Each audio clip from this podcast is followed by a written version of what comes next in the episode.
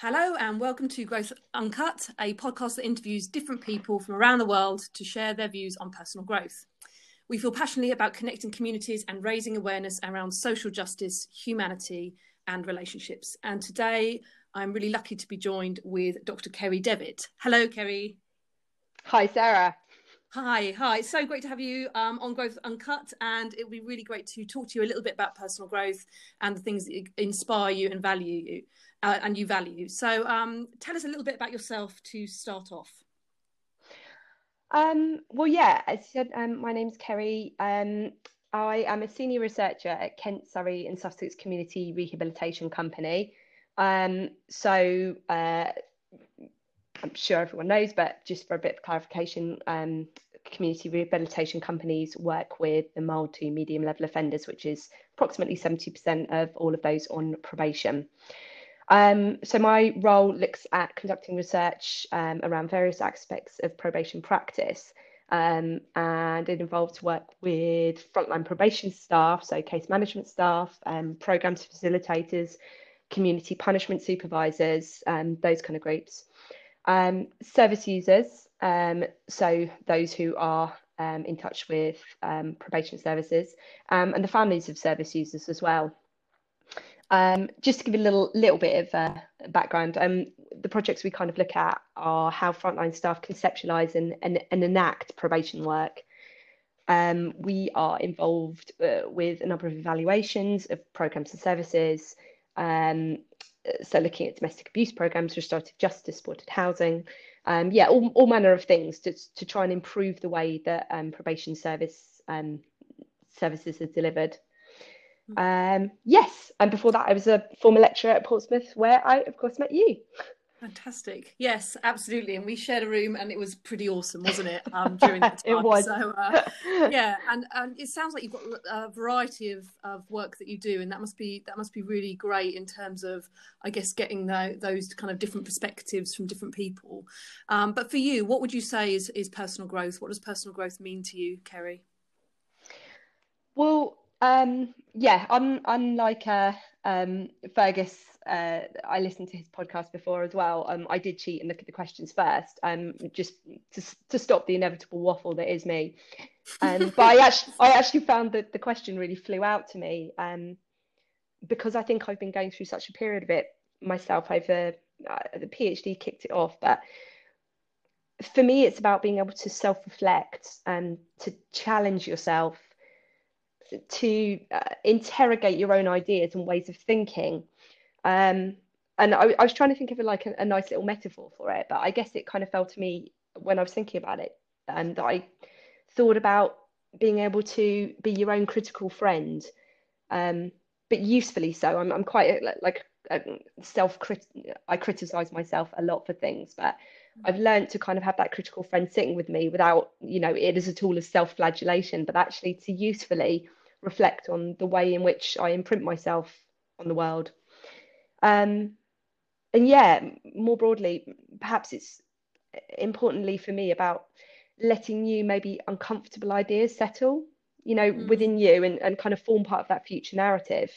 Um, sh- I, shaping the way, I guess, that you see the world without those preconceptions that you you bring with you that who that who you are that how you've experienced the world trying trying to like challenge those and that's a hard thing to do um especially for me who's a bit of a you know has this tendency to be a right old know-it-all actually kind of like letting that go and go well there are other ways of, of seeing things. And i think you know I, I guess i always say if i if you can't look at yourself back of like 10 20 years and have a little bit of a cringe about the things you were saying and doing then i don't think you're doing it right. So there's got to be an element of that for me yeah i think there's something there about openness isn't there and i think um i think it's really interesting what you say about being uncomfortable and i say that a lot within mm, within mm. the work that we do really and i remember i used i went to a a residential where we were training to deliver i think a thinking skills program in the community and there was a facilitator there, and she said, if you're feeling uncomfortable, then you need to embrace that because you're yeah. ultimately growing, you're learning because yeah. you're out of that comfort zone. And we talk a lot about that in terms of just riding that fear, isn't it? It's riding yeah. fear of of just feeling that kind of slight, slightly, um, you know, uncertainty, um, particularly at these times, um, is uncomfortable. And I guess through this we can grow, um, and I think that's really important, isn't it? Yeah, I mean, absolutely. Mm. So, um, so looking at what you kind of value, what what kind of things would you say are the things that you value in life at the moment? I found this this one was a bit of a tricky one when I was writing down because I found myself in like one word answers. Um, so I thought first of all I was thinking of like practical physical things. Um, and the first thing that came to me was space and time to think and reflect. So I when that's denied, I feel claustrophobic. So there's there's a definite part of me that has um, that need to process um, mm. and that I value that incredibly highly. And I think that's again linked to this notion, linked to that notion of growth. Mm. Um, nature. I've I've become a bit of a, a rambler in in in as I've, as I've progressed solidly into my forties. I've got verily into like crossword puzzles and rambling, but you know, there's a lot to be there's a lot to be said for it. Um, so I've been doing like you know kind of quite epically long um, walks, but I do a lot of my good thinking there. Um, so yeah, being in nature has been a big thing. But that actually tied to something else for me, which was freedom. Um, mm. And I was thinking about that concept of freedom. And I, I often, one of the things when I teach, um, it's, you know, was when when I used to when I was starting lecturing, I used to have um, a thing that I would do with new students when they come in at the beginning um, of any new um, university course, and I'd always get them to reflect on prison. And I say, you know, what, what, what do you think about the rights of prisoners? What do you think about the purpose of prison? And, and, um, and one of the things that didn't come up with the regularity that I thought was that loss of liberty, mm. which was something that's so fundamentally important to me. Um, and again, I was kind of thinking back in why this was so pertinent to me. But I, I quite often I'll have dreams when I feel stressed. I, I dream about being um, sentenced to prison. And I have this flood of feelings about everything that I feel I'll, I'll lose from that. And mm. it's one of the things that I find the hardest about understanding the purpose and value of prison and trying to kind of conceptualize it and knowing the thing that I hold so dearly that's being denied to the people that are experiencing that. Yeah. So, yeah, freedom is a big one for me. Yeah, I think that's really interesting. And I remember um, a distinctive moment when I first went to Norway and I met this incredible advisor, Gerhard Ploeg, who was just an absolute is an absolute legend. And um, I remember walking around and just thinking, how can this place be a deterrent? You know, it was so beautiful in terms of that nature, in terms of, I guess that that principle of normality in, in Norwegian prisons. And I said, you know, why? Surely this isn't a deterrent. And he looked at me really straight and really simply, and he said, never underestimate what it feels like to lose your liberty. Mm. Um, yeah. And I just kind of thought it just really hits home, doesn't it? That, yeah. Um, that freedom of choice, that freedom of mobility. Um, right now, the freedom to contact to contact loved ones and to connect yeah. with loved ones. Um, and ultimately all these things that um, you know are negotiated in terms of i guess the illicit economy in terms of maybe getting a mobile phone some of these things i think are just mechanisms by which they try and create more freedom isn't it if i have a yeah. mobile phone i've got freedom over who i can contact and and and where i am you know um, I have a freedom of choice in terms of whether I use drugs or whether I don't use drugs, but there is a choice there, isn't there? Yeah, I think, yeah, um, yeah. I think, uh, yeah, I've certainly appreciated freedom a lot more since since lockdown, and, and I guess getting that kind of 0.5 percent taste of what it must feel like um, to to be restricted and to be socially immobile. Yeah. Um, and then extrapolating that out into you know what that looks like for prisoners and prisoners' families is just you know it's pretty pretty tough stuff, isn't it? Really. Yeah. Yeah. Absolutely. That. Yeah. Um, okay, so um, moving on to, I guess, inspiration. So my next question is, who has inspired you and why? Well, this is my chunky section. Um, I, I kind of, you know, I, initially I started to go to individual people, um, and then I think it broadened out from that. But I, there was one, you know, there's one individual that really sticks out for me, um, and I knew it even from the second I saw the question. It's actually my um my little girl. Um, and I, having spent so much time with her recently, um, with the pandemic going on, she's she's only just started school this year. Um, and she's at home a lot. And and I, I, look at her and, and her capacity for warmth and love and compassion and and just to be so outstandingly selfless um, in a way that I just don't have naturally in me. I like I have to. I, yesterday, like I was like being all dramatic, age, you know, my, my big old age of 43, throwing myself around the bed because I had sore legs from doing a HIIT workout. And she was like, Mummy, can I get you anything? Are you okay? And then was like stroking my head. And I'm like, just the, the, the sheer inspiration that she gives me to be a good person mm. um, has been second second to none. So yeah, that's my only individual. Yeah. Well, not my only individual, but like the one that stood out to me. Um, there's loads of people that do inspire me. Um, more broadly, and I guess this kind of gets on to a, a different issue for me. Um, which has been listening to the voices of specifically Black women, um, and in the broader category, I'm I'm I, I, I'm struggle with the term BAME, so I'm actually going to say Black women, Asian women, and that all-encompassing term minority ethnic women. But I've like my feminism has definitely progressed in a way that I never expected it to by like truly listening to the voices of um, other women and how they experience the world. Um, mm. So I guess this kind of ties in a little bit theory wise though. So throughout the course of my PhD, I started to great, increasingly engage with intersectionality, critical race theories, um, and critical theories more broadly. Um, um, my PhD wasn't directly to do with race issues, but looked at the life stories of young men and how they explain their lives. Um, and I wanted to be able to hear those perspectives from their, uh, those stories from their perspective. And, and you can't just announce yes, I will listen to it from their perspective.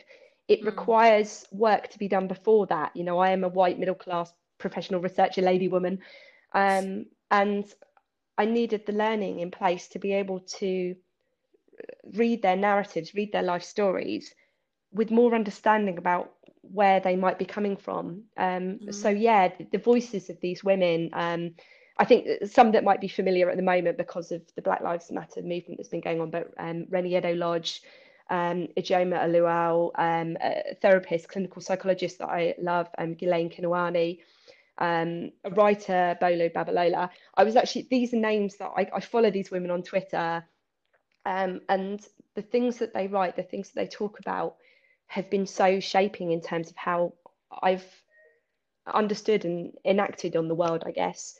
Mm. Um, and I, th- I, think when I'm talking about growth again, I think back, I joined this university discussion group um, at Portsmouth about five, six years ago. And um, so I, I wanted to do something beyond just being part of a committee that we had to do, but actually a, you know, a, a, like kind of living in my practice, as it were.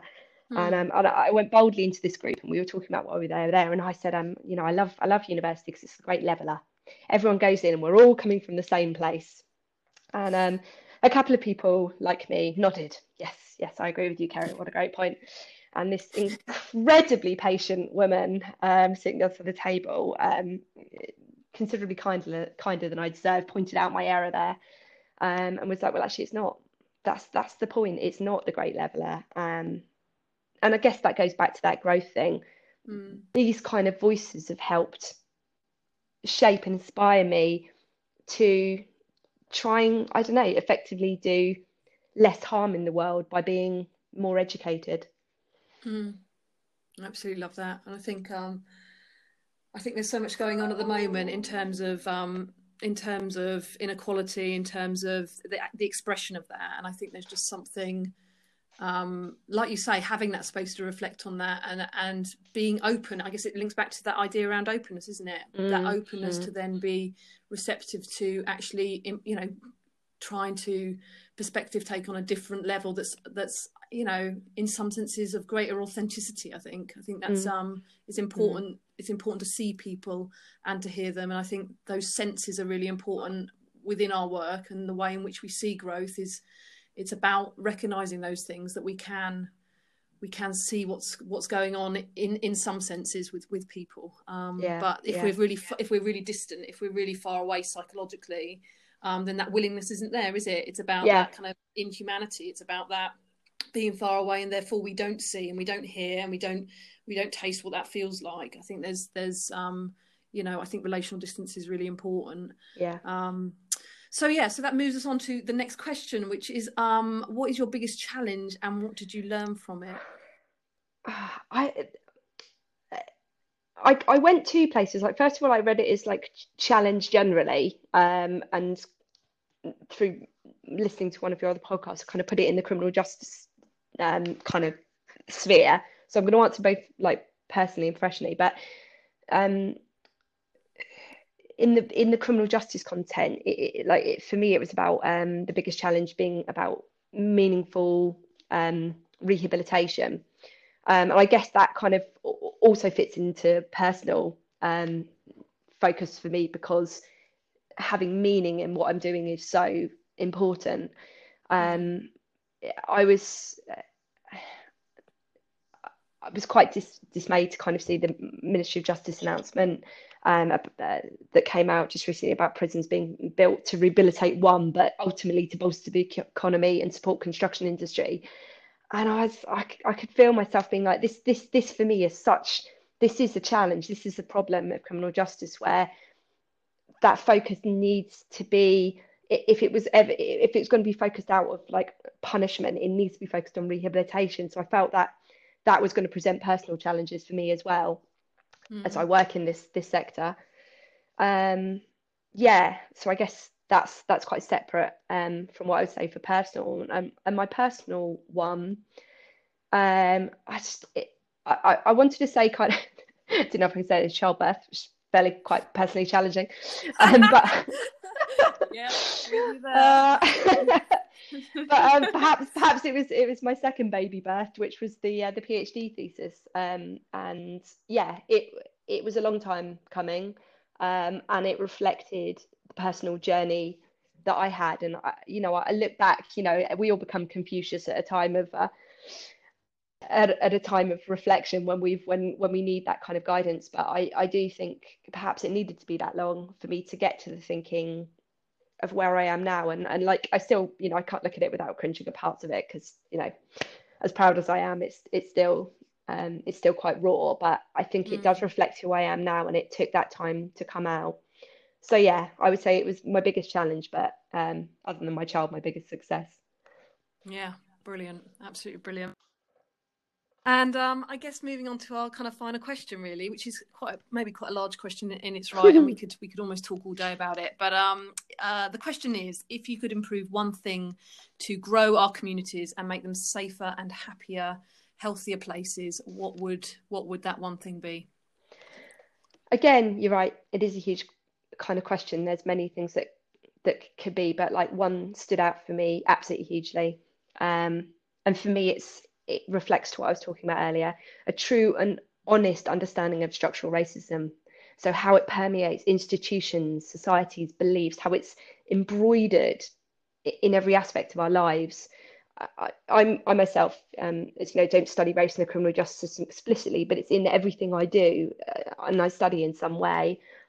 And I feel, I've had this recently. I feel for the first time I'm having conversations, like real conversations with other white people, predominantly, about where the problems and challenges are and and I feel like I'm going into a time now asking myself like I've, I've always kind of been from that like liberal view like how can we change how can we make things better?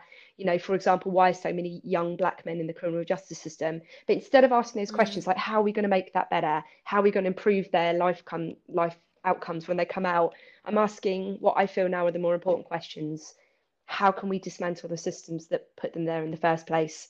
And that's what I think mm. we need to be focusing on. And I and I guess it's an on-spot question, but um, what do you reckon is the first step there? And uh, and maybe maybe there's some reflection in terms of the things that we've talked about. But what what do you think is that's a massive task, isn't it? Mm. And and it's so overwhelming. Um, what would be our first step? You know, what what would you suggest? I think it's it's the conversations that need to happen. We need to be having those conversations all the time. It can't be special groups that are set up to talk about diversity and race in the criminal justice system. Uh, I, I remember um, hearing David Lammy speak at the Criminal Justice Management Conference um, a couple of years ago. And knowing the value of that piece of work, but feeling like it sh- that should be embedded in everything we do. It, sh- it shouldn't like as you heard him speak again the other day, and he's like, you know, we've we've had all these reports, we've had all these kind of recommendations. We need to start enacting them now.